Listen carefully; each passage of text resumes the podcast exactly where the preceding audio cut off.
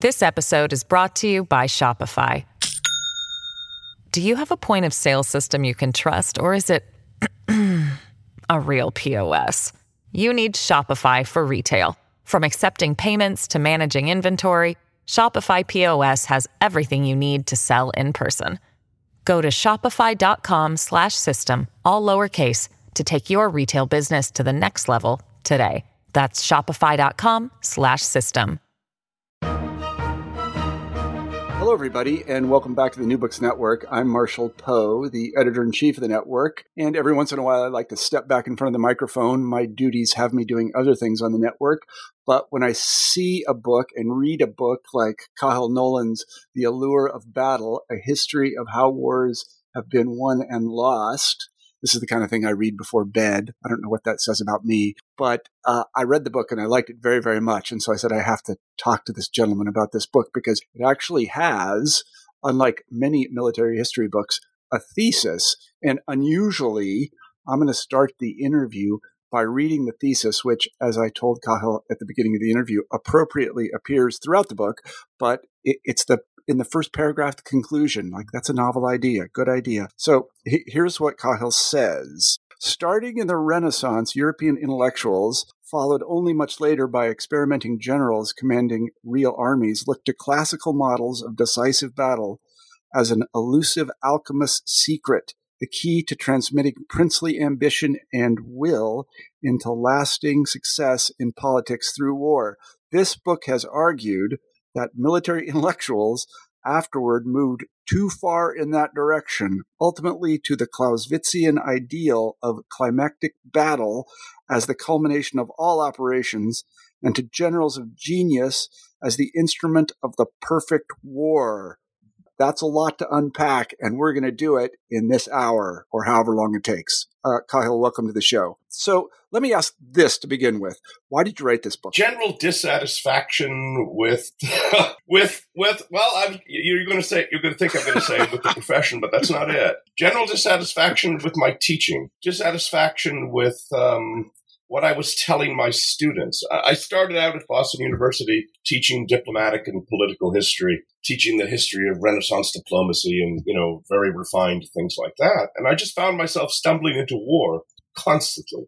You bump into it constantly. And I felt I was teaching my students the wrong things. That, and I say this with no pleasure whatsoever, war is at the heart of international relations and of history the profession, uh, here I will criticize my profession, has wandered far from that. Um, hardly studies war at all, uh, doesn't really promote or even read military history. Partly that's the fault of military historians. I think more it's the fault of the larger profession and its move away from the idea that war is a, gener- a generator of enormous change in history. So it was dissatisfaction with what I was saying in the classroom and wanting to say it um, better than I had said it before. Mm-hmm.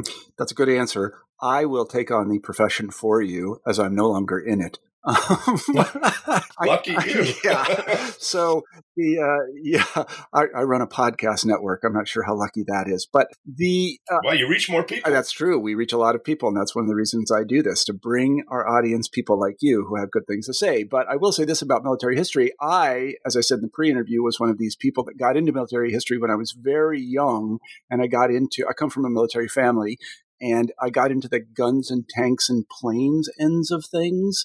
So, uh, as I said, I know way more about tanks than a normal person should.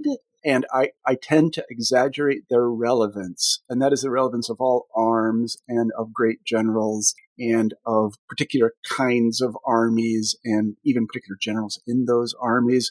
And, th- this is uh, doesn't lead to a healthy outlook when it comes to evaluating how wars are won and lost, as you point out in the book. So I, I won't say that most of my colleagues who write military history do this. I, I did some of it, I have to say. But I think for general readers of military history, there's way too much emphasis on what we would call the tactical or operational levels of military even, conflict. Even just even just guns and trumpets. Yes, guns and trumpets. Yes, cavalry charges and these kinds of things. And as I say, decisive, decisive moments, moments and, and, turning points. Always looking for turning points. And uh, as you point out in the book, there really aren't very many of those. Usually, they are, they happen before the war starts. well, or there are there are turning points in a war, but but not a single, not not a not a fulcrum moment where people are always looking for this is the precise moment, and they'll even sometimes come down to, like you say, a cavalry charge or a hoplite charge or or a decisive, a single decision at Waterloo, as if Waterloo decided the Napoleonic Wars, um, which it didn't.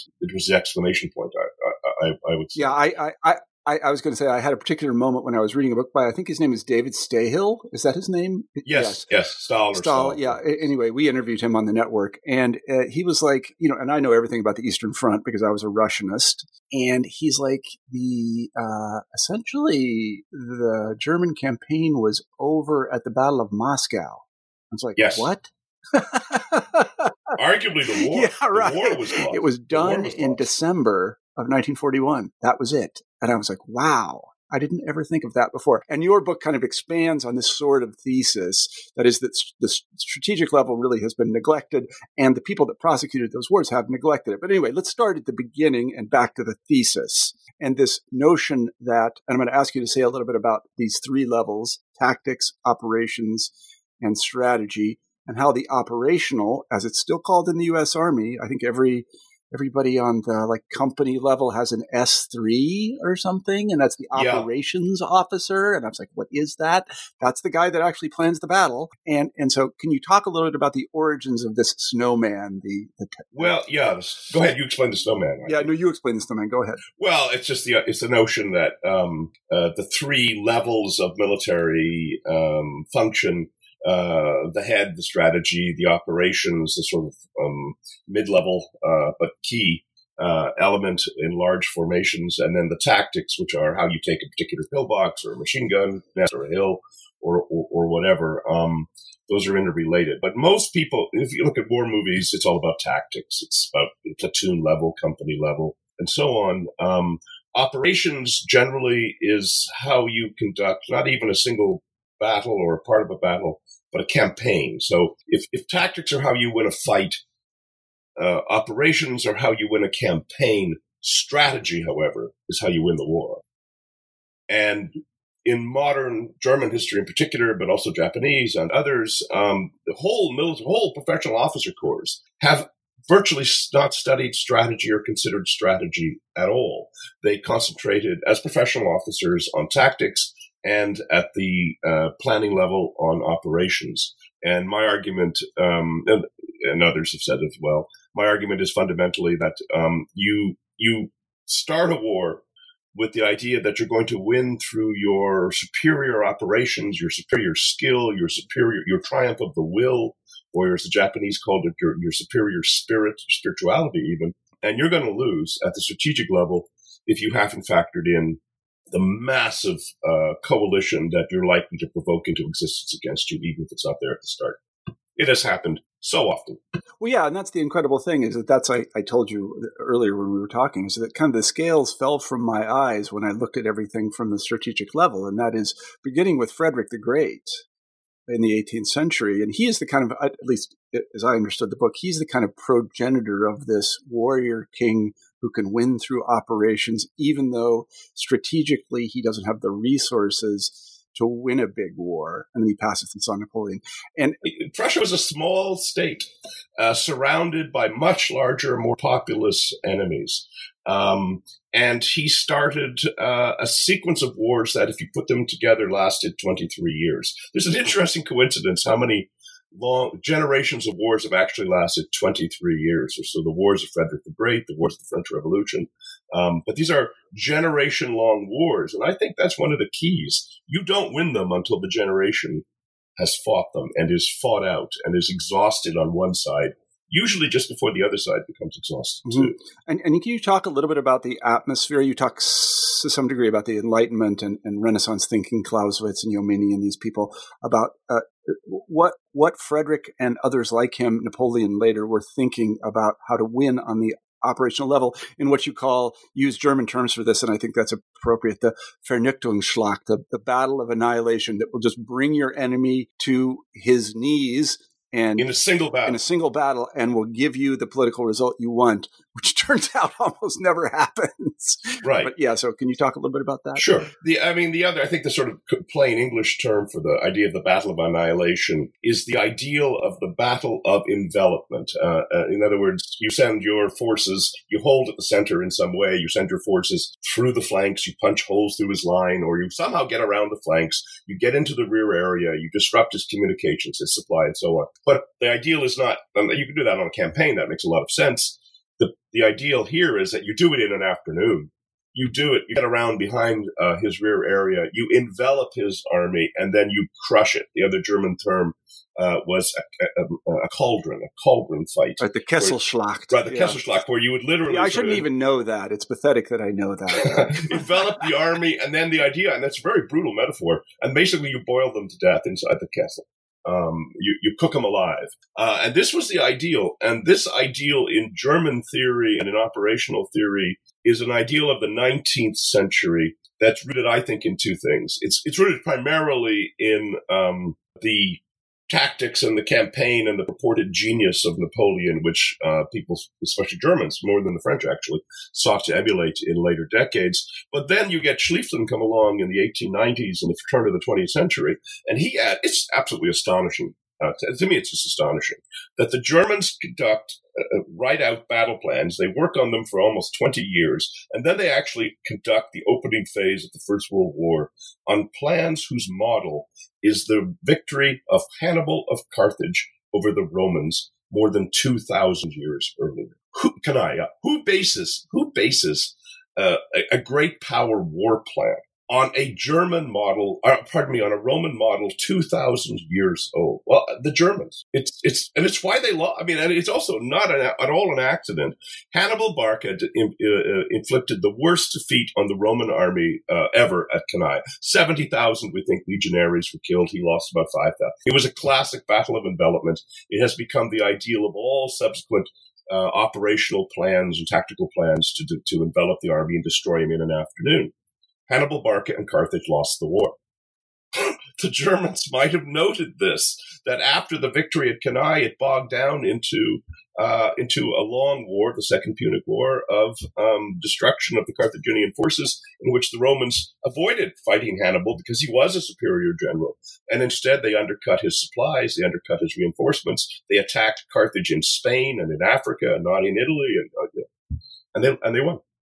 Yeah, but the, the remarkable thing to me is, and again, this was where I was just kind of dumbstruck, is that things didn't turn out well for Frederick, and they didn't turn out well for Napoleon. No, they both lost. I mean, in Frederick's case, Frederick is put forward by, um, and I, I, we were talking about this just in the sort of the pre-interview. I do think one of the problems here is that intellectuals write history, and they admire what they see as themselves in history. And Frederick was the quintessential intellectual of the of the Enlightenment century. I mean, he was considered. I mean, he was a he was a composer of note. Uh, wrote treatises on science and on politics, on government and philosophy. Uh, Voltaire corresponded with him for, for over forty years. Uh, he was going to be the great enlightened despot that the Enlightenment was looking for. He turned out just to be a despot. Uh, and he also turned out to be a reckless adventurer when it came to his foreign policy in uh, in the end, um, because of these fundamental disadvantages Prussia had, that he got them into wars against a coalition of great powers. A Russian army was on its way to Berlin to crush him. Frederick it was wide open; he couldn't stop it. Frederick was contemplating suicide and uh, wrote to his advisors to try and save what they could of the realm. When an accident of birth and death, uh, czar died, was replaced by a czar, a younger czar, who um, uh, fancied fancied Frederick and called the army off. Frederick himself, a notorious agnostic, referred to it as the miracle of the House of Brandenburg. Right? I mean, it's, and you think about this, and then to, to jump ahead, and without making too close a parallel, in his last days, Hitler is thinking um, that this ridiculous situation that he has forced on Germany by the same uh, short term thinking can somehow be saved by a death uh, of Stalin or Roosevelt or Churchill or something like that. That he's, he's still really thinking in terms of maybe there'll be a miracle of the house of Nazism. And it doesn't and, and, and if, it, if accounts are to be believed, he had a portrait of Oh yeah, Frederick the Great. All, all, all, all, I mean, Frederick the Great is still. I mean, even today, still was the greatest of Germans, and he uh, he denuded the Prussian population. I mean, they lost ten percent of their population, which is just an enormous. Um, uh, the, the, their, Prussia was ravaged by foreign armies. He invited invading armies in through his reckless policies and so on. But he's the greatest of Germans.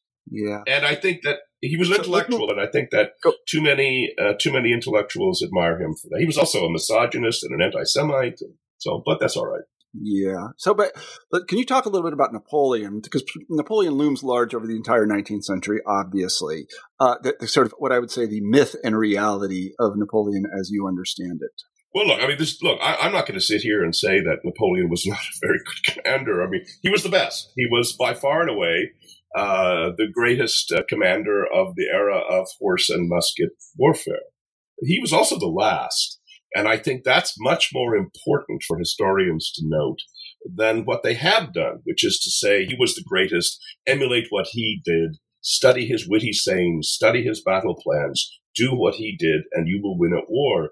When in fact, I think by the end, uh, he had he maximized. He was very skillful. He had a an eye for not just battle but the campaign that was, I think, unparalleled. Uh, didn't mean he won all the time, but he was better than anybody he faced. You wanted to be very careful going up against him. You wanted to have superior numbers, which everybody did after 1812 because of his catastrophic mistakes in Spain and his catastrophic mistakes in invading Russia. The coalitions came together. Everybody reformed their armies to the degree that they could so that by the end of the Napoleonic Wars, they kind of all look the same, more or less. They have this divisional structure and they have um, large scale infantry and their mass armies are not the professional armies with which the war began. And the French are just overpowered and worn down in a 23 year contest of attrition. Um, Napoleon, uh, you know, Clausewitz referred to him, which is really quite remarkable. Clausewitz referred to him as the god of war. He actually said that twice. Um, and I think what you have in retrospect is um, snapshots, theoretical snapshots of uh, the way war was at a particular moment when uh, there was more opportunity for singular battle and singular generalship. But it passed. It passed even in Napoleon's lifetime, even during Napoleon's career, uh, because his early fights were with smaller armies on Western European road systems, which were dense networks where you could be dexterous and you could move and you could forage off the rich farmland. And then he went to Poland, and then he went to Russia and there are fewer roads. And he took 600,000 men, not 60,000 men. And you can't be dexterous with 600,000 men. And yet that's what we studied. That's what was taught. And what's coming, as you know, what's coming in the 19th century is armies out of six, of 600,000 men in the, in the, in the 19, uh, in the 19 teens. What's coming is armies of millions of men. And by the middle of the 20th century, literally tens of millions of men. These are not armies that are subject to dexterous manipulation, operational brilliance, genius in war. These are going to slog it out, wear each other down like sumo wrestlers before one finally collapses. Mm-hmm. Well, let's give the proponents of operational genius uh, some of their due, I think, because it, it, seems to have worked uh, in the wars of German unification yes. to some extent. Can you talk about those? Sure. Because they also loom very large over what happens later. Right. I mean, I mean, the, the, the probably the main criticism that the book has received is why I left out the American Civil War. I mean, I have about 15 pages on it, but that's not a lot. Um, and there are two answers to that. One is the book's already 700 pages. Do you really want you know? uh, but I did think about it. But the reason is, the reason actually is, although you and I and other people looking back now look at the Crimean War before the wars of German unification and the American Civil War just a year before the really the, the major German wars of unification. Um, and we say those are the wars that portend the future. Those are the wars that that really tell us what was coming in the 20th century. And I think that's correct but it's not what they concluded at the time. The European militaries, which were globally dominant, uh, looked at the Crimean War and thought, well, it's only against the Russians and it's way over there and it wasn't a general war, and they drew almost no lessons from it. They looked at the American Civil War and they said, uh, pardon me, but we actually have their observer reports. And with rare exceptions, they essentially said, bunch of amateurs. We have nothing to learn from this that's not how we're going to fight. Then they looked at the German wars, which the first German war, the Austro-German War, uh, the Austro-Prussian War uh, in 1866, just a year after the American uh, Civil War ends, and a great power is destroyed in seven weeks. And four years later, France, an even greater power, is destroyed by the Germans in six months. And it looks like the notion of Napoleonic swift victory and battles of annihilation are in play. And it just captures the world's military imagination for the next 50 years. They don't look at the Civil War. They don't look at the trenches around Petersburg. They don't look at the blockade and the Anaconda Plan and the slow crushing and the 600,000 casualties. They look to Moltke and uh, Moltke the Elder and Bismarck's uh, short, swift wars against Austria and France, and they say, this is the future of war. They're going to rush into it in 1914, and they're going to get a war of attrition. Did the Americans think that too? Because I, I you know, again, I, I don't want to uh, move too far forward in the book because we'll get to it, but uh, the Americans come off pretty well here because they're often thinking strategically, whereas other powers mm. are not. What do you think? Well, what I'm thinking about is that um, uh, with with some exceptions, I study Vietnam. So uh, uh, the Americans were thinking in strategic terms about what they could and could not do. And well, not in Vietnam, no. Well, they they kind of did. I, I could talk a lot about that, but um, right. I just am asking what what did the Americans learn from the Civil War? Do you know? Well, uh, I think the professional military um, this is not my area of core specialty, but my understanding is that the American military officer corps, like the European officer corps, was bedazzled by Napoleon. Uh, and so the Germany dominated in the teaching. Um, uh, and so you do have decisive battle thinking, short war thinking in the American case. I think it was a global phenomenon with very rare uh, exceptions. Um, the Americans, uh, I'm, I'm, not, I'm not sure how you say they come off that well in the book. Uh, the the American entry into the First World War is uh, obviously late from many points of view, but more importantly, and I, here I think is a larger lesson. The American Army is unprepared. It's got for the First World War, obviously. It's got uh, outdated doctrine. Its commanders are perhaps more overrated today than they deserve to be. Uh, and it suffered terrible casualties in 1918, more than the other Allied armies. And I think the lesson to be learned from that is not that the Americans were amateur, not that the Americans were inept, but that it's really hard to learn the lessons of war from someone else's experience. It's hard to learn even from your own. And, yeah, and I, they, they did not learn it from the European experience. I, I, guess one of the reasons I think the Americans and the British come off pretty well, and actually the French do too, at least I think, is that first of all, they didn't start these things. like the Germans and the Japanese did. And then when they got involved in them, they definitely played the long game, particularly in World War II.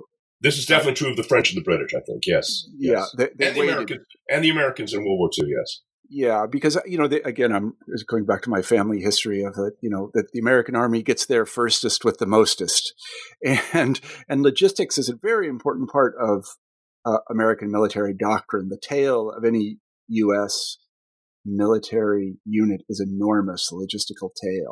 Bigger than uh, any other military, I think. Yeah, like we actually, I sometimes ask you know my students when I had students, you know, I said interested in a career in the military, and they're like, I don't want to kick in a door, and I said the chances that you're going to have to kick in a door are about zero.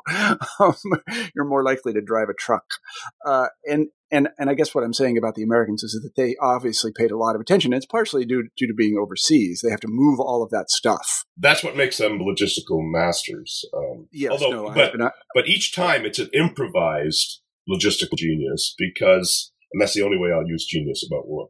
Um, organizational capabilities, but it's improvised because the Americans, as you know, are infamously unready for virtually every war they get into until yeah. after World War II when they finally go to a large scale permanent standing army. Yeah, no, that's absolutely true. Yes, I, I, guess again to go back to what I said is that we we didn't uh, we uh, the Americans didn't start these things, and then once they uh, were in them, they they took the long view generally, and they used their incredible industrial capacity and all the engineering involved to move incredible numbers of troops and materiel uh, to foreign shores to fight. Which, and I think this uh, is also very true of the British, and that's an underestimated, underreported um, feature of the British way of war uh, mm-hmm. in the 20th mm-hmm. century, and also of the French, uh, who um, just get a, I think, a, a, dreadfully unfair reputation in the United States. they States, do. Uh, yeah, um, and, yeah. and, by British historians. I mean, I'm not going to name who I was on a panel with recently, but the man sat there making sort of jokes about the French constantly, and and, and it's like this is your key ally in the 20th century. Uh, you yeah. went to war with them. You, you, you each lost millions of men together. The French army, more than any other military, was responsible for the defeat of Germany, in my view, in 1914 to 1918, with mm-hmm. significant assistance from the British and the Commonwealth, and very late, relatively minor assistance from the United States. Yeah. Now, the fact that it fell apart in, in the First World War was a shock to everybody and changed the whole nature of that war, including requiring the Americans eventually to get in on the ground and watch their forces. But but this this mm-hmm. sort of silly, um, almost you know Homer Simpson dismissal of the of the French army, uh, it's it's really unfortunate. I think. Yeah, I think it's unfortunate too. So let's move on to World War One, and uh, let me ask you this: I, I, know that this makes a very complicated thing uh, simple, but uh, you probably have to do this in your teaching, although we're not supposed to. Did, did the Germans start World War One? Is that decided uh, now? are we are we no, with that? The historians are going to argue about everything always. You know, um, each new generation comes along and somebody has to have a thesis, so you know they'll they'll revisit and they'll re-argue it. So the argument just is is still ongoing.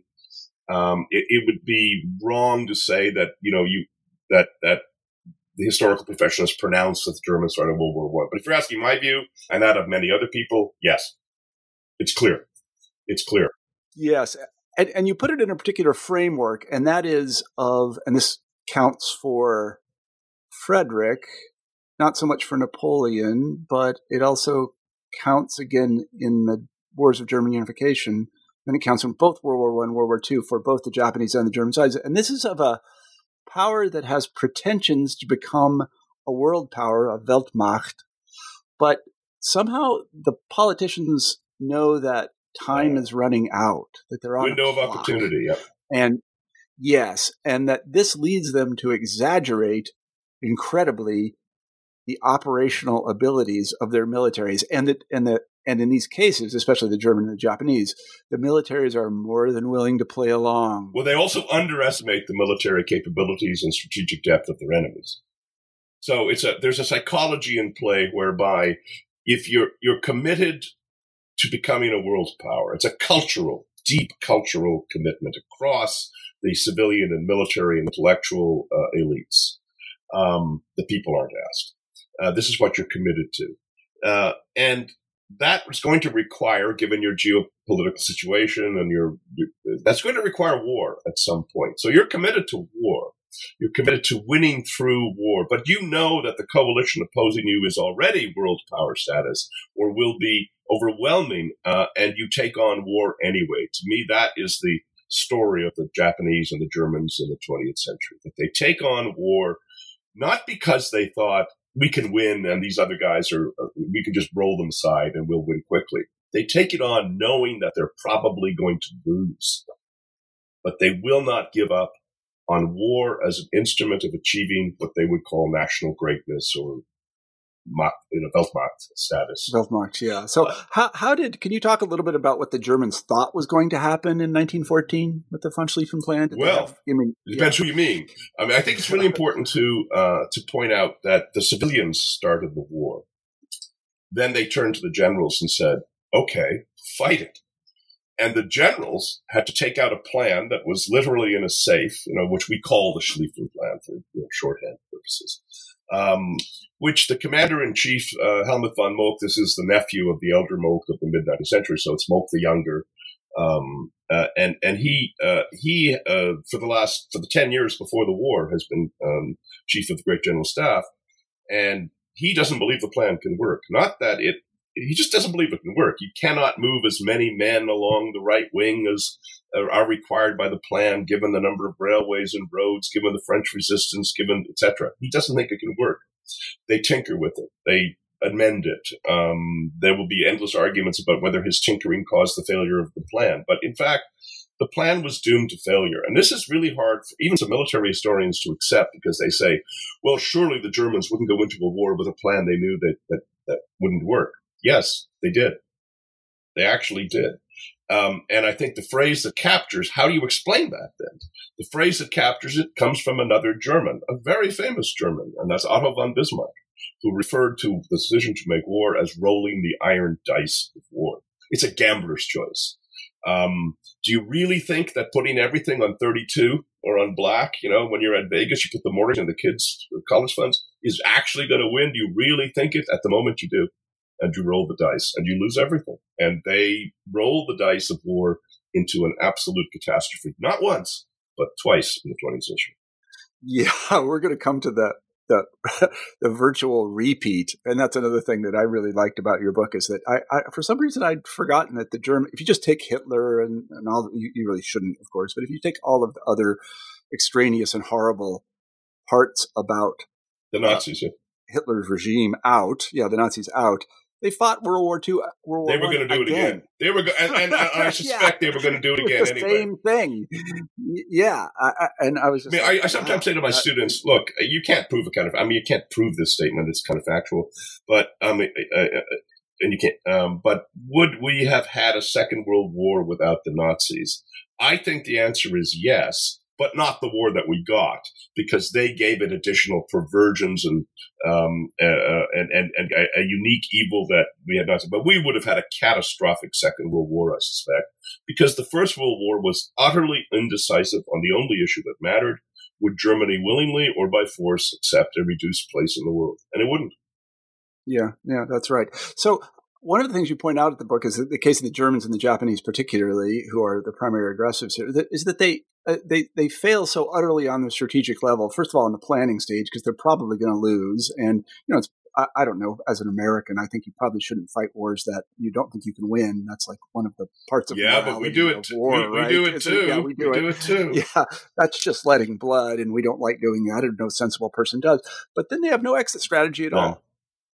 Just just none. I think. All. And and go ahead.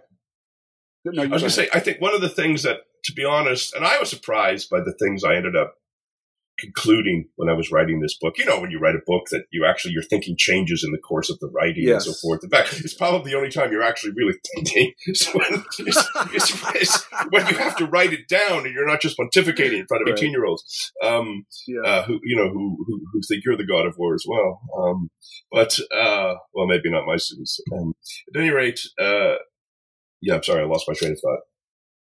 Well, we were talking about how they didn't have any sort uh, of exit plan. Yeah, I think one of the astonishing things that, that, that, that came to me is just how often it is that wars are started by people who actually forget exit strategy. They don't have a plan to win.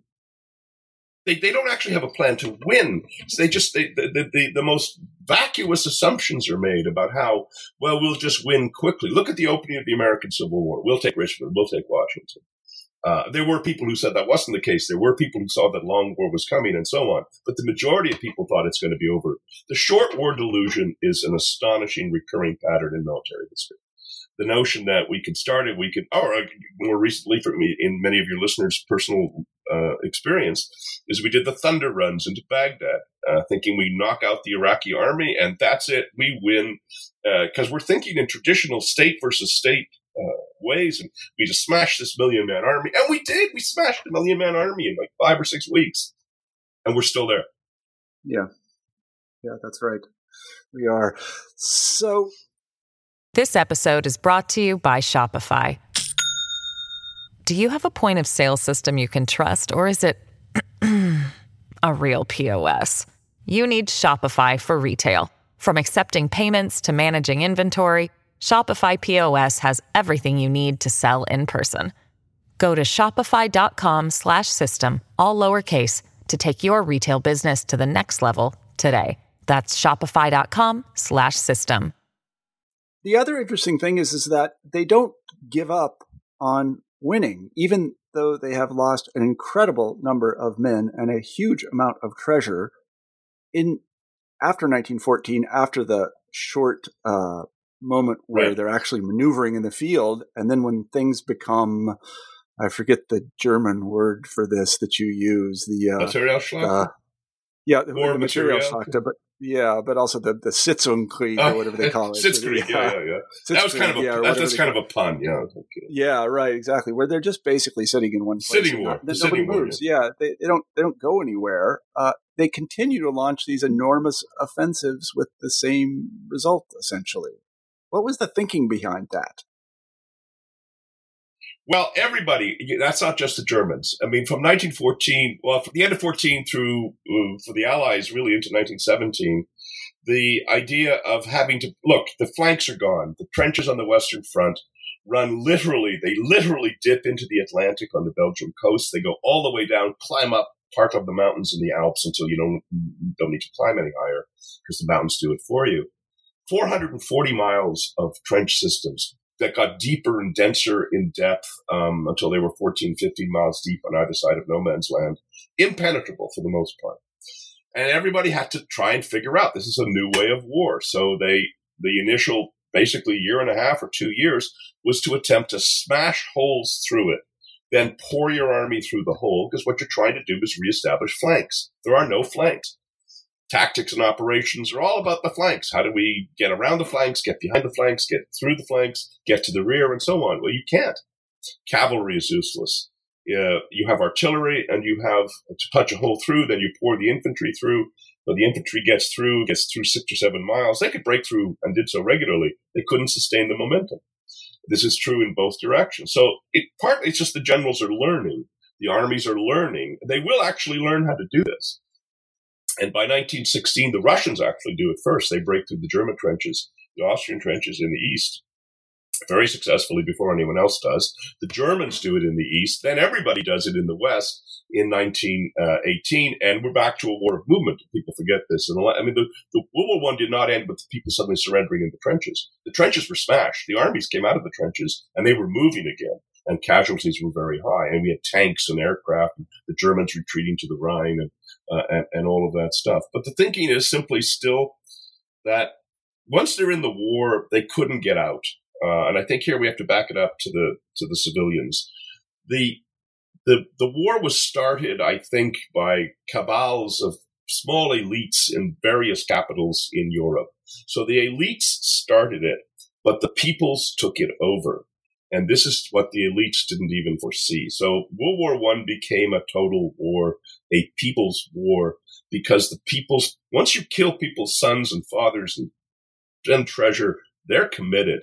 So that the governments, even if they had wanted to get out, in many cases could not have gotten out without being lynched, hanged. Uh, by their own populations. So in 1917, I mean, again, we sort of read the poets and we look back and we say how sad the war was and and, and we, we, we like to think, and I think it's too often falsely taught to our students, that the elites and the generals waged the war and the average soldier didn't want to be there and didn't believe in the war. And isn't it tragic? Well, actually, they did want to be there. They did uh, believe in the war. They continued to go back after every leave. They continued to hate each other and kill each other up to the order of nine to 10 million before it was over. You have to explain that in a different way than they were all there involuntarily.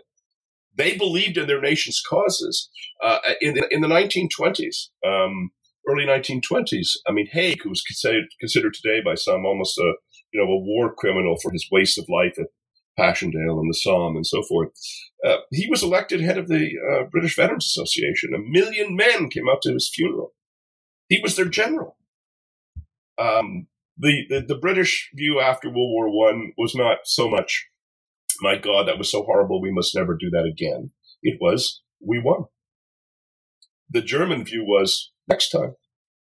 Next time. Yeah. Well, you know, this reminds me of something that one of my favorite thinkers, and I think the wisest person, uh, intellectual, I guess I would say, uh, whom we had or have, and that is Tocqueville. Okay. And he said, at least he's reported to have said, I don't know, you never know about these things, but he said, you know, it's very hard to get a democracy. And when he uses the, I don't, not sure he uses the word democracy, but he means a, a, a mobilized nation uh, into yes. a war. It's very hard to get them in, and it's harder to get I, I them out. and, and, and, it's yeah. not just democracies. I think that's true.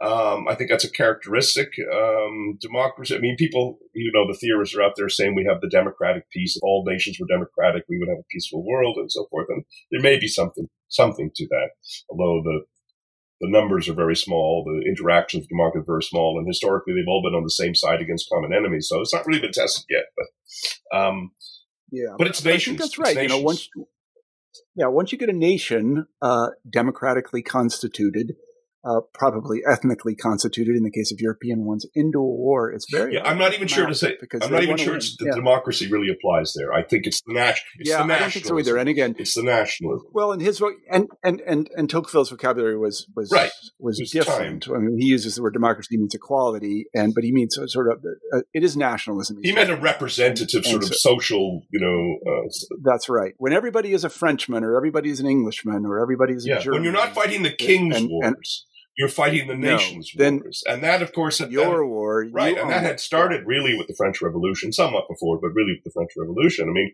I mean, the great revolution, turning a thing upside down, to re- revolving it upside down. I mean, I think the, the enormous shift which separates all wars in the modern period, really post French Revolution, from wars that went before, although there's some overlap, is this idea that before the French Revolution, you were the subject of the king and it was the king's war and the king's cloth and the king's army. Now you're a citizen soldier. You have a stake in the war. The army passed. You have, you have a duty, duty and a stake, a but also fight. you have a stake yeah. and you can gain from it. And that takes us back closer to the old Roman ideal where, you know, um, you had a, you had a chance to benefit from this and you saw a benefit in the, you know, you didn't see a battle reported in the newspaper as the King's War taking place far away in a place you didn't care about. You started cheering for it. It was your team. And there's a tribalism and nationalism.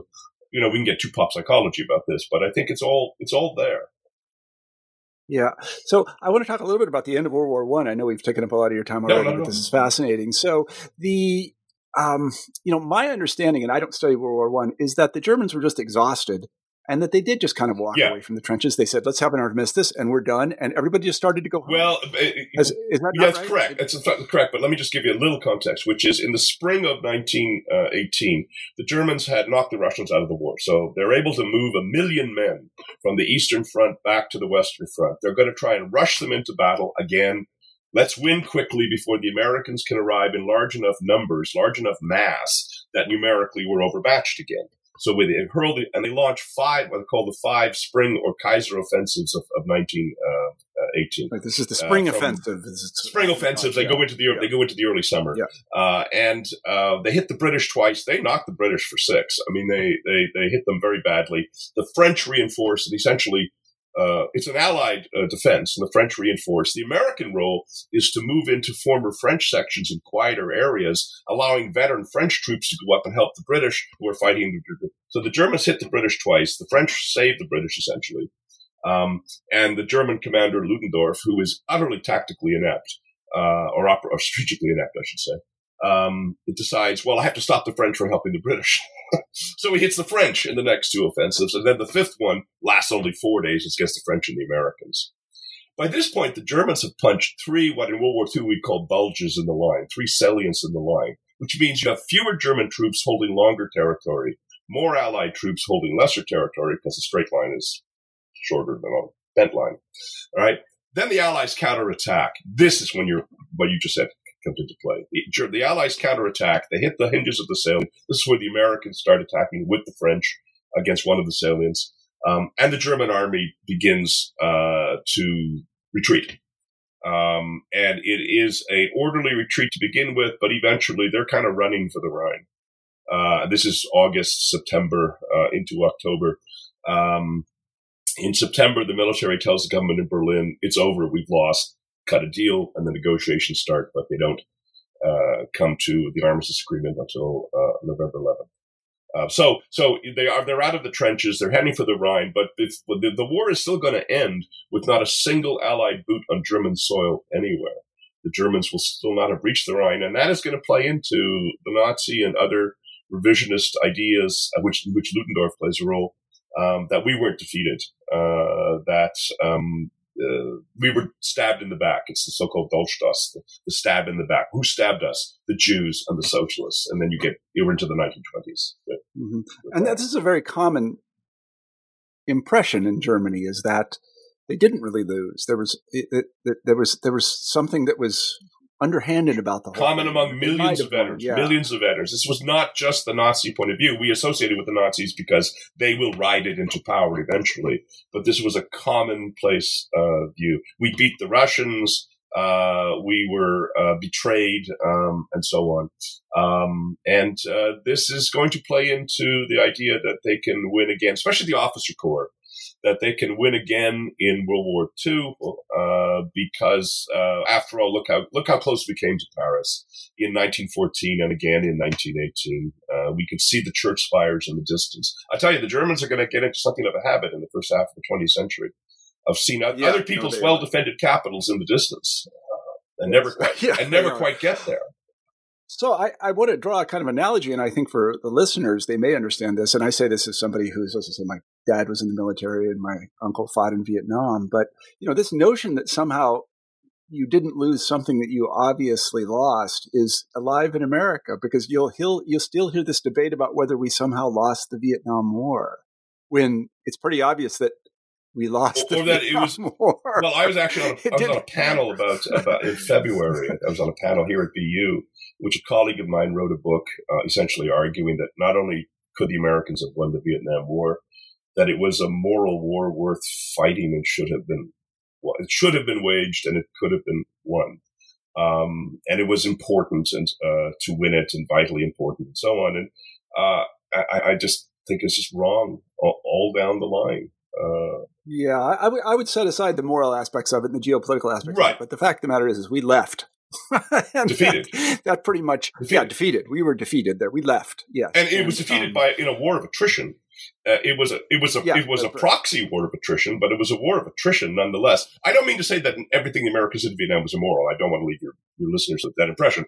Uh, uh but but but I'm saying the uh, the um I mean it's it's it's it's a hell of a claim to make uh, when you leave three million dead behind. Yeah, and again, this notion still survives, and it's very attractive for Americans, and I include myself as one of them. That somehow we just didn't quite do it right. Had we had we to do it again, well, we'd get it all right. It's the tinkering with history. Well. This is the yeah. tinkering with the and, and, tinkering with, and also it's almost always well. Uh, for example, the main argument on this this panelist made was we should have put three divisions across the uh, across the Laotian border and cut the Ho Chi Minh Trail. Oh, there goes the dog. You might have to edit. There's the dog. Keep the dog. We're going to keep the dog. Spontaneity in podcasts. That's what we. it's like. a rescue dog. So there you go. Yeah, it's a rescue. Okay. So yeah, no, I, I read a lot of this stuff myself because I I've written some uh, history of uh, the right. Vietnam conflict, and and I know that this idea is alive. It's, well, it's actually it's, it's, a big idea right now. There's like books and books coming out about sort of how the Vietnam War was winnable war and so on. And I think it's partly driven. I'm guessing you would know better than I do. I think it's been driven by the current uh, policy debates in Washington over whether or not the wars in Afghanistan and the greater Middle East are winnable, or whether we should be making a strategic withdrawal. I think that's what's pushing well, the historiographical debate. Yeah, I think it is. And I think it's appropriate that we look back at Vietnam and see exactly what we did and how it worked or did not work. And so it does have relevance to the modern context. So it's good sure. that people are looking at those things. I mean, my own conclusion on the Vietnam conflict is essentially you would have to invade North Vietnam and then maybe. Yes. But, that but, comes but, with its own the, risk. And the reason we didn't do it is because we had done it in Korea and look what happened. Right. And and that we did not turn out China, super well. And this time no. we're going to talk about yeah, China with nuclear weapons. Yeah. We're not doing it. Uh, which is why I think so. Anyway, that, that's need a, to be seen together uh, as strategically linked, uh, tactically yeah. different, operationally different, but strategically the thinking was linked. Yeah, so let's let's go on to um, World War II, which I actually know quite a bit about, and and I want to hear you talk about uh, specifically the very interesting and totally baffling uh, French mm. campaign in, starting in uh, May 1940, May 10th, wasn't yeah. it? Yeah, I think that's right. Yeah.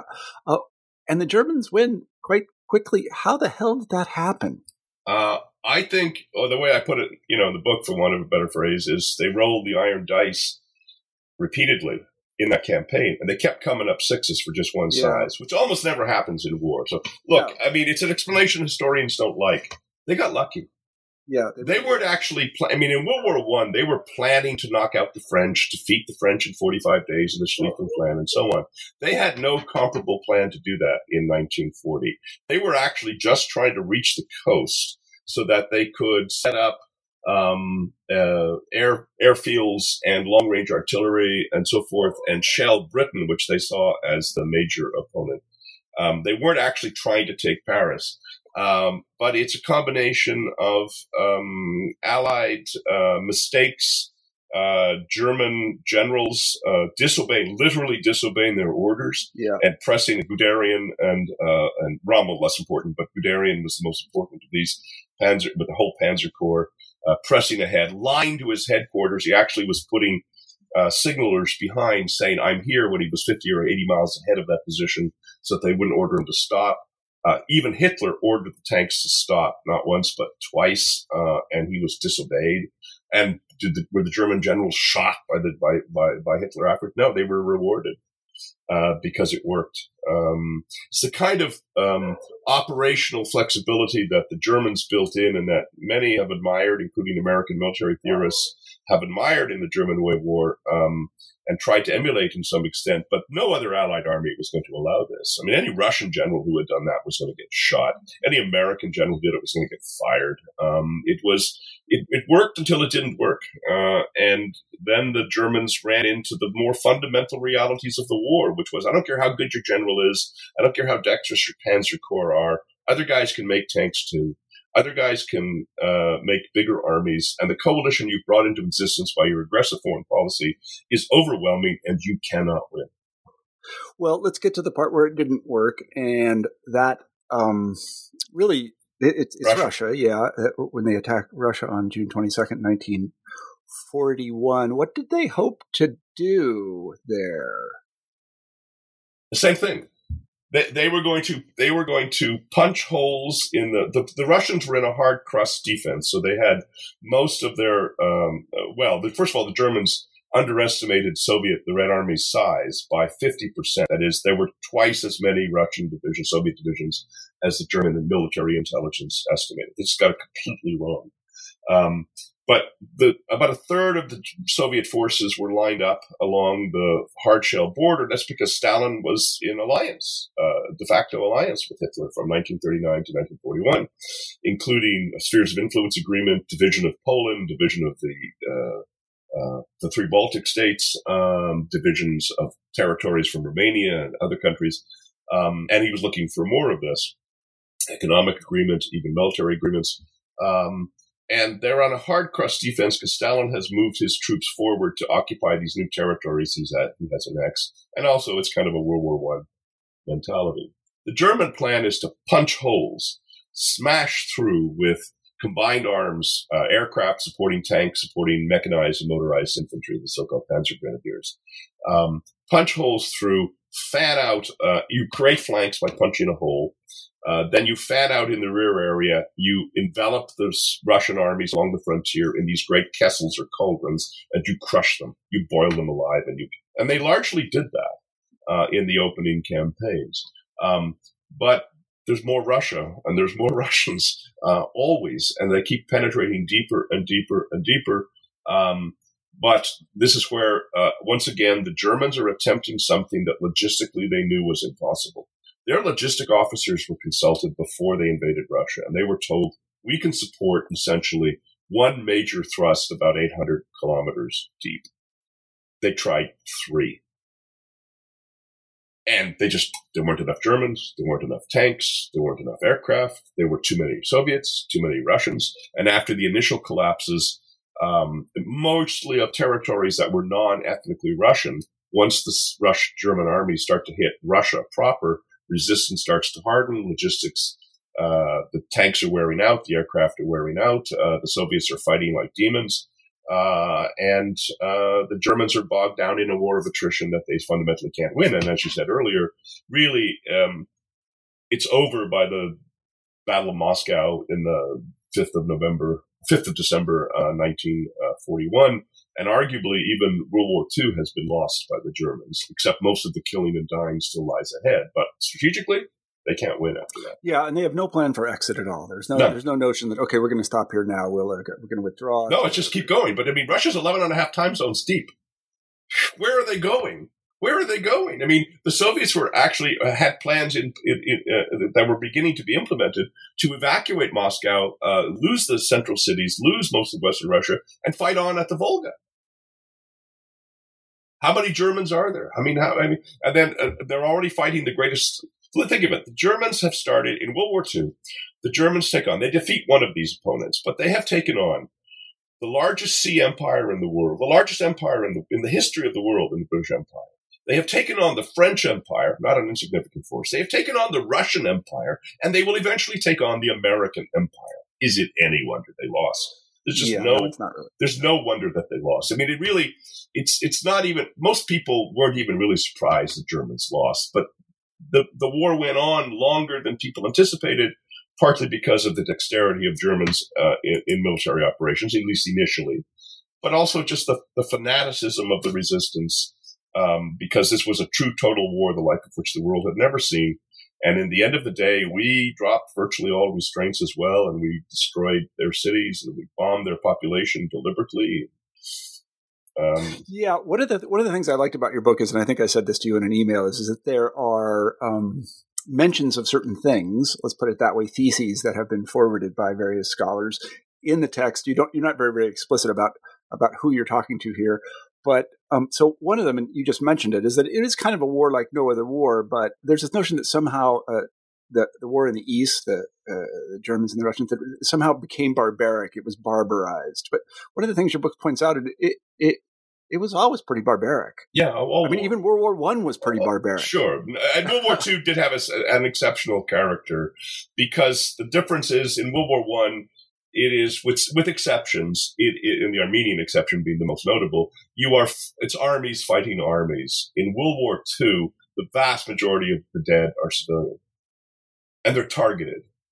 They're targeted for starvation. They're targeted for explicit elimination through active genocide measures. Um, I mean, look, I mean, the United States ran a submarine blockade of Japan that brought starvation to the home islands of Japan. It was codenamed Operation Starvation. We were more honest in those days. The campaign to destroy German cities, uh, I think it was Hamburg, I'd have to double check, was codenamed Operation Gomorrah. The Allies knew what they were doing. We're going to bring pillars of fire. Yeah. Yeah, um, German the gloves cities. were pretty much off, and you know this is kind of the uh, it, it, it's the natural culmination of the you know a battle of nations. They pulled us into the gutter. We got into Yeah. the gutter, though. And we're going to fight like and we've had a knife fight in the gutter. Uh, Yeah. yeah, I mean, I, I really, I tell my students sometimes they don't quite believe me. I tell my, students, in my view, I think for a brief period in the 1940s, civilization stopped. We just got off and said we have to do what we have to do. We it's, did it's it. remar- we did it, and we yeah, we've been trying to put it back together ever since. I was going to say because you know st- uh, Churchill's often held up as the greatest statesman of the 20th century, so on and so forth. Although I often say about Churchill is he got everything wrong except the one thing that really mattered. Yeah, which is which, which is important in life. yes, he got the one thing that he needed to get right. Yeah, right. He got empire yeah, wrong. he got India wrong. Yeah, he he got got everything wrong except the one thing he needed to get right. I'd say And, two. uh, I'd say two things. I'd say he got the Nazis right, and he got the Soviet Union right. Yeah, okay. But he, uh, it's interesting to hear his, uh, what he says in his kind of Tischgespräche, to use a Hitlerian Yeah. analogy, about what he says about bombing German cities. And he just doesn't give a, f- No. he doesn't care. No. He just does not care one bit. Roosevelt too. Roosevelt too talked about Yeah. we not we must we must conduct mass slaughter. He actually used the word Yeah. slaughter.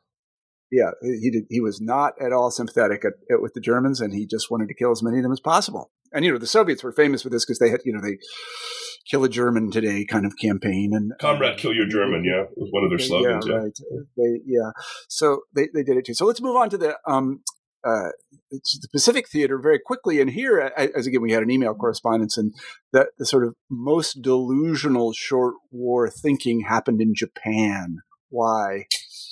I think that something that we haven't quite I haven't quite mentioned yet is I think uh, short war delusion can be a universal problem. Major powers like the United States can have it in Iraq. I mean, it, it's not uh it's not confined to weaker military powers, but it takes its most extreme form when you're a military power on the cusp of something bigger, some great power status, but you're not quite there yet. And I talked about you the, the temptation, the allure of battle. And I, I, I kind of use that term deliberately because I think people are seduced into war uh, by the by this short war allure.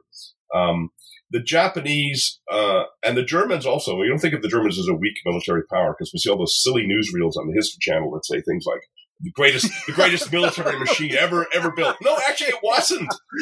It wasn't. They they they were hardly modern when they started the Second World War. They were underarmed, under-equipped, under-financed. Uh, you know, which is why the generals in 1938 were going to take Hitler out uh, at Munich. And in the end, they got in the end they got drubbed. Uh, I mean, destroyed, destroyed, drubbed. and occupied yeah. for 50 years. I mean, it's a it is one of the great catastrophes of all modern military history.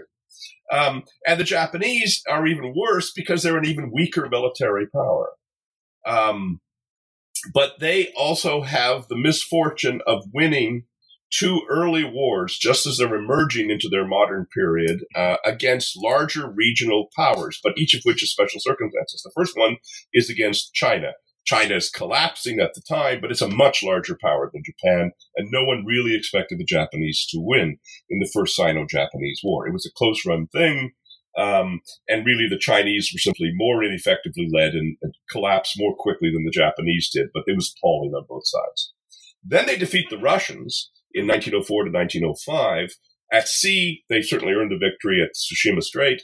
Uh, they smash the Russian fleet uh, completely. On land, it's a closer run thing. There's heavy casualties. The Japanese are stunned by how many people are killed by the newfangled machine guns and heavy artillery and all of the rest of it, and so on. But in culturally, the way it's sold to the people, the way it's sold to the officer corps, the way it's sold to the elite, is Japan has emerged as a new world power, the first non Caucasian world power, by the way, of the, period.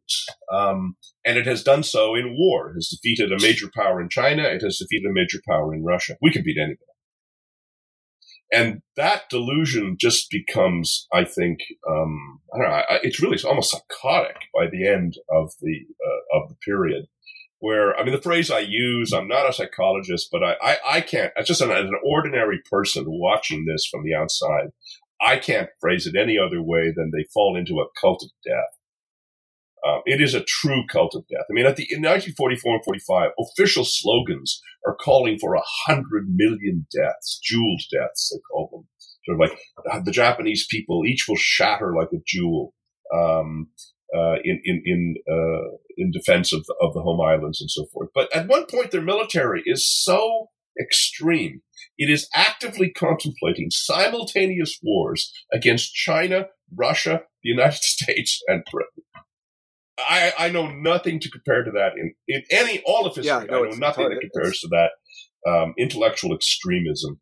Um, and it may be, and this is where the Japanese leave me baffled in ways that other players. God help me, I understand the Nazis. Help me, I understand the Red Army the Japanese, it's harder to understand. And I've spoken with Japanese historians, and there's a religious element uh, in the Japanese um, approach to war in the first half of the 20th century that is not there with other countries, that is, is pre-modern in a way and makes it harder for them to understand what they're doing, how they're behaving in an utterly modern conflict.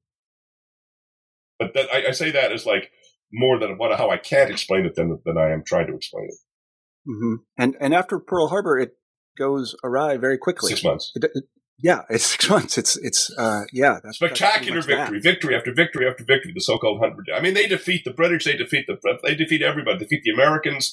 Uh, the Americans are expelled from the Philippines, expelled from the islands, expelled the Australians. By the way, the Australians are a forgotten American ally.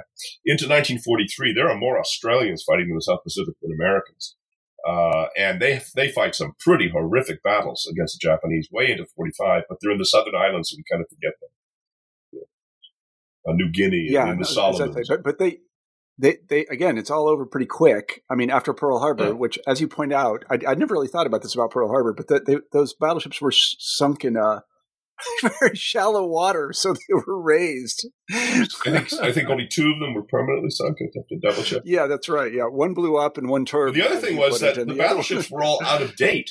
And actually, the yeah, sinking of the American battleships, in an irony that nobody really wants to admit, freed the American carriers, which were much faster than the battleships. It wasn't until later in the war the Americans built what were actually called fast battleships that could keep up with the carriers. The carriers were just much faster ships. So the carriers now took off on carrier escort groups with cruisers and heavy cruisers and destroyers that could keep up with them where the old battleships couldn't. And the old battleship navies that both sides had built were proven to be, you know, one of the great anachronisms of the 20th century. Uh, and it became, as you know, the Pacific War became the quintessential carrier war on both sides. Yeah, yeah. And one of the things you point out in the book, which I'd actually read before in another book, a recently published book, I don't remember the name of it, on the uh, the war at sea and World War II, and that is that uh, within a year, the Japanese had this far flung empire with troops stationed all over Southeast Asia and some parts of China and so on and so forth, but they couldn't actually move between those places because the Americans controlled the water. Well, they and they had they, the Americans controlled uh, with their carrier forces. They had they could come in and they could threaten you at any point with sort of dash raids, carrier raids, they call them. Uh, and then the progressive American uh, basically take your protractor, find an island, put the air uh, coverage uh, and see what islands fall under that. That's the next island you take. And so you're leapfrogging across the Pacific yeah. under air cover, carrier air cover, and then to give you land based air cover and so forth. The Japanese are trying to supply island garrisons by submarine, for heaven's sake. Yeah, no, that's right. I remember this. Yes. And that, that's just. Later amazing. in the war, they're experimenting with potato gasoline for fuel for their fleet. I mean, this is just yeah. so preposterous. that at the end, their, their great yeah. prideful carrier fleet is sent out in the last battles of the war without aircraft.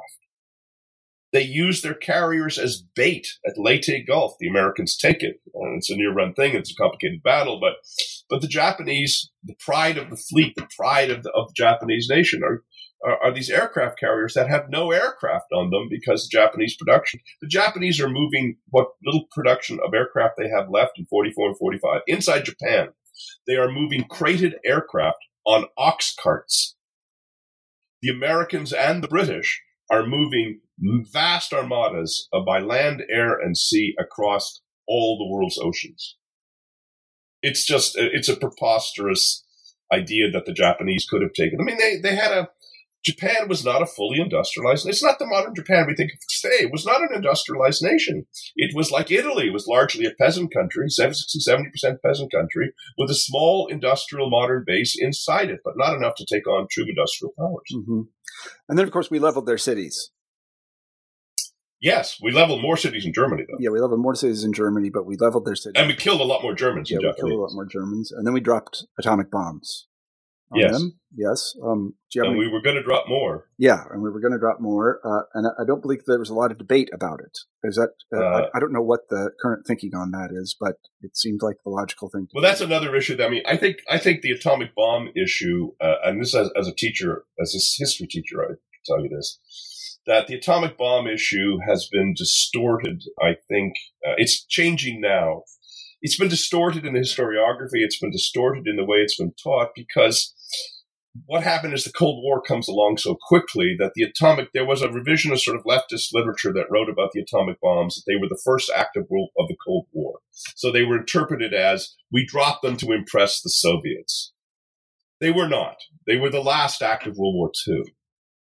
And I think that's a critical difference. I mean, to, to understanding how the morality of destroying cities and populations had already been eroded. It was gone. It had been, I mean, it was gone over Germany. Japan was just the last adversary standing. Um, and I mean, had Germany, had Germany still been in the war, I have no doubt that those bombs would have gone over uh, Frankfurt or Dresden or whatever. I have no doubt. Mm-hmm. And That's what they were intended for. I want to come back to another thing. This is sort of an it's sort of an inside commentary for people that read a lot of military history, and this is the section of the book. It's only a few pages where you talk about the war without mercy. And hmm. anybody who reads a lot of military history will know what that is. That's a book, right. and um, yeah, and a very famous book, and a book that's probably still taught a lot. John Dower. Uh, yeah, and uh, you have some particular things about, and the thesis of this book is essentially that, well, I don't know, I'll let you adumbrate the thesis, but then you have some things to say about it. Could you talk a little bit about that? Yeah. Well, the war, I mean, in, in, in that, that's a famous book that argued that the um, Pacific War was, was, was in its essence a race war and attributed most of the racism to the United States, to Americans. So it's, so the idea is that we bombed their cities and we dropped the atomic bombs and we did all these horrible things we did in the Pacific, and we did horrible things. Um, and we did it because they weren't white. And I think once again, you see, I think this is retroactive reading into the history of World War II, um, the history or maybe the myths of Korea and Vietnam. The idea that well, Americans will like terror bomb Asian nations, um, and uh, and I, I, just think it largely misses the point. Which is that the the race was a racism in the Pacific, absolutely, uh, and it was on both sides, but there was just heavy racism uh, right across the board in the Pacific War, no doubt. Um, but I think the racism is explained by the war rather rather than the war explained by the racism. Uh, it seems to me an unnatural thing to expect to send your heavily armed teenagers into a battle to kill his heavily armed teenagers and that they won't call each other nasty names while they're there. Uh, and I, I, don't mean to belittle yeah, no, uh, racist yeah. term, terminology, but I mean, I really think that the sort of search for sort of racist epithets and things like that in the in the literature and in the diaries is, is to miss the point. We're talking about hate. That's the bigger problem. And the real race war in the Second World War, anyway, wasn't in Asia. It was in Europe, where the Germans actually said, according to your quote unquote race, you will be exterminated. Yeah, you didn't, you know, again, in an armed conflict like this, especially one that's as violent as the Second World War, you didn't need to look to race for reasons to uh, shoot people who were shooting at you. Uh, not at all. No, not really. No, no, Nor do you in any war. I mean, you, you, can you can look at you can look at the way the French behaved in the Peninsular War in eighteen in eighteen ten, and I see exactly the same phenomena that I see on on Guadalcanal. I mean, I I just don't see. I think the hate is produced by war. Uh, I think the hate then washes over the world after these wars. One of the reasons to avoid wars is that the generations of hatred that are then taught after the war that survive in living memory and at the dinner table uh, and in the mosque and the synagogue and the church. Um, that, uh, I, I, but it seems to me that historians are, have got the cart before the horse on this one. The, the phenomenon of hate, um, most wars do not begin in hate. They begin in all kinds of miscalculation, misunderstanding, vanity. I think is is, is one of the huge explanations. They end up in hate. Yes, they do. I, I don't think there's any doubt about that. There's no question that when people start to shoot at you, you start to dislike them a lot uh, really a lot, and for obvious reasons. Right. your best friend's exactly. brains are all over your white no, pants. You don't like the beginning of uh, Patton. Suddenly, it's a different. Right. That movie, yeah. Yes, it's a lot different than when you were 18 thinking about, you know, you know, yeah, serving in the exactly right. So I would we've taken up a lot of your time, but there's a thought that I've had for I've taught military history quite a bit, and and I, I've never seen any writing about this, but I just wanted to get your thoughts on it. That essentially, it's very hard in the modern era, and I mean the post-revolutionary era, to occupy a country. It's just almost impossible. And I mean, really, it, there, there's, I think t- there's only really two exceptions, and that's Germany and Japan. And we leveled their cities in order to do it. But it, they knew they would be. Yeah. And boy, did they know it. Um, but generally speaking, if you go to a place like Afghanistan or Vietnam or I don't know, Iraq, and these are nations uh, have, they have national identity, uh, they have their own elites and so on. So that occupying a nation is just not really something that you can do anymore. Is that how? And o- occupying it with the notion that you're going to make it and them better. Yeah, people, I don't. I think is maybe one of the great delusions of the last fifty six yeah, years. Yeah, I, I, really, I really wonder about this because I was like, what were the Germans going to do with France? I mean, clearly the French weren't going to let them stay even if they tried. Oh, uh, yeah. well, the, the, the, one of the reasons France was relatively quiet for much of the war was the Germans kept the entire captured French army hostage in Germany. There was like 1.2 or 1.3 million French. So everybody had a husband or a son or a father in German captivity who were literally kept hostage against the good behavior of France. Yeah, but this seems to me to be another kind of illusion that you can go in, even as a Weltmacht like the United States, and take over an entire nation, say, I don't know, Afghanistan or Iraq or something, and then just Iraq's better control it. You, you can't control an entity that big except by bankrupting yourself. I mean, I suppose you could, or you could level their cities, or you could deport everyone, or you, these are just moral costs then, that we're if, just not going to pay if they have a long war view, they know that in the end, it's not your country. You're going. And this was just ho- they know. This was the they North Vietnamese's line just from That's the beginning. The Vietnamese. They were That's just like, "We know you're going to leave." I mean, it, and by the way, people have studied the American, the Vietnam War besides Americans, and they have drawn different lessons than many maybe the Americans have drawn from Vietnam War, and they've drawn the, the conclusion. Sometimes it's wrong, but they've drawn the conclusion that you can wait the Americans out. You're going to have to endure. It's going to cost you an awful lot of your young men. Um, it's going to be a horrible, tragic thing, but they will go home. Yeah, that is. Yeah. Are they wrong? Are they wrong? Aren't we going to leave Iraq? We're going to leave. Yeah. no, I don't, no, we're leaving sooner rather we're leaving. than later. Perhaps. Yeah, we're leaving, so they can yeah. definitely wait. Well, Anyway, Cathal, it's been really great talking to you. I love the book. The name of the book is The Allure of Battle, A History of How Wars Have Been Won and Lost. And you can actually learn in this book how wars are won and lost. And, and it's a really terrific book. And I really enjoyed talking to you today. And, and I want to uh, thank you for being on the show. Thank you very much for having me as a guest. Absolutely. And I want to say to everybody who listens to the New Books Network, thank you for listening to us. You can go to iTunes and subscribe or Google Podcasts to subscribe. And actually, there are a bewildering number, number of subscription choices these days. I kind of feel sorry for all the listeners, but I, I hope that you do take the time to go and subscribe to the channel, and we enjoy it. We, we appreciate your support. Thanks very much.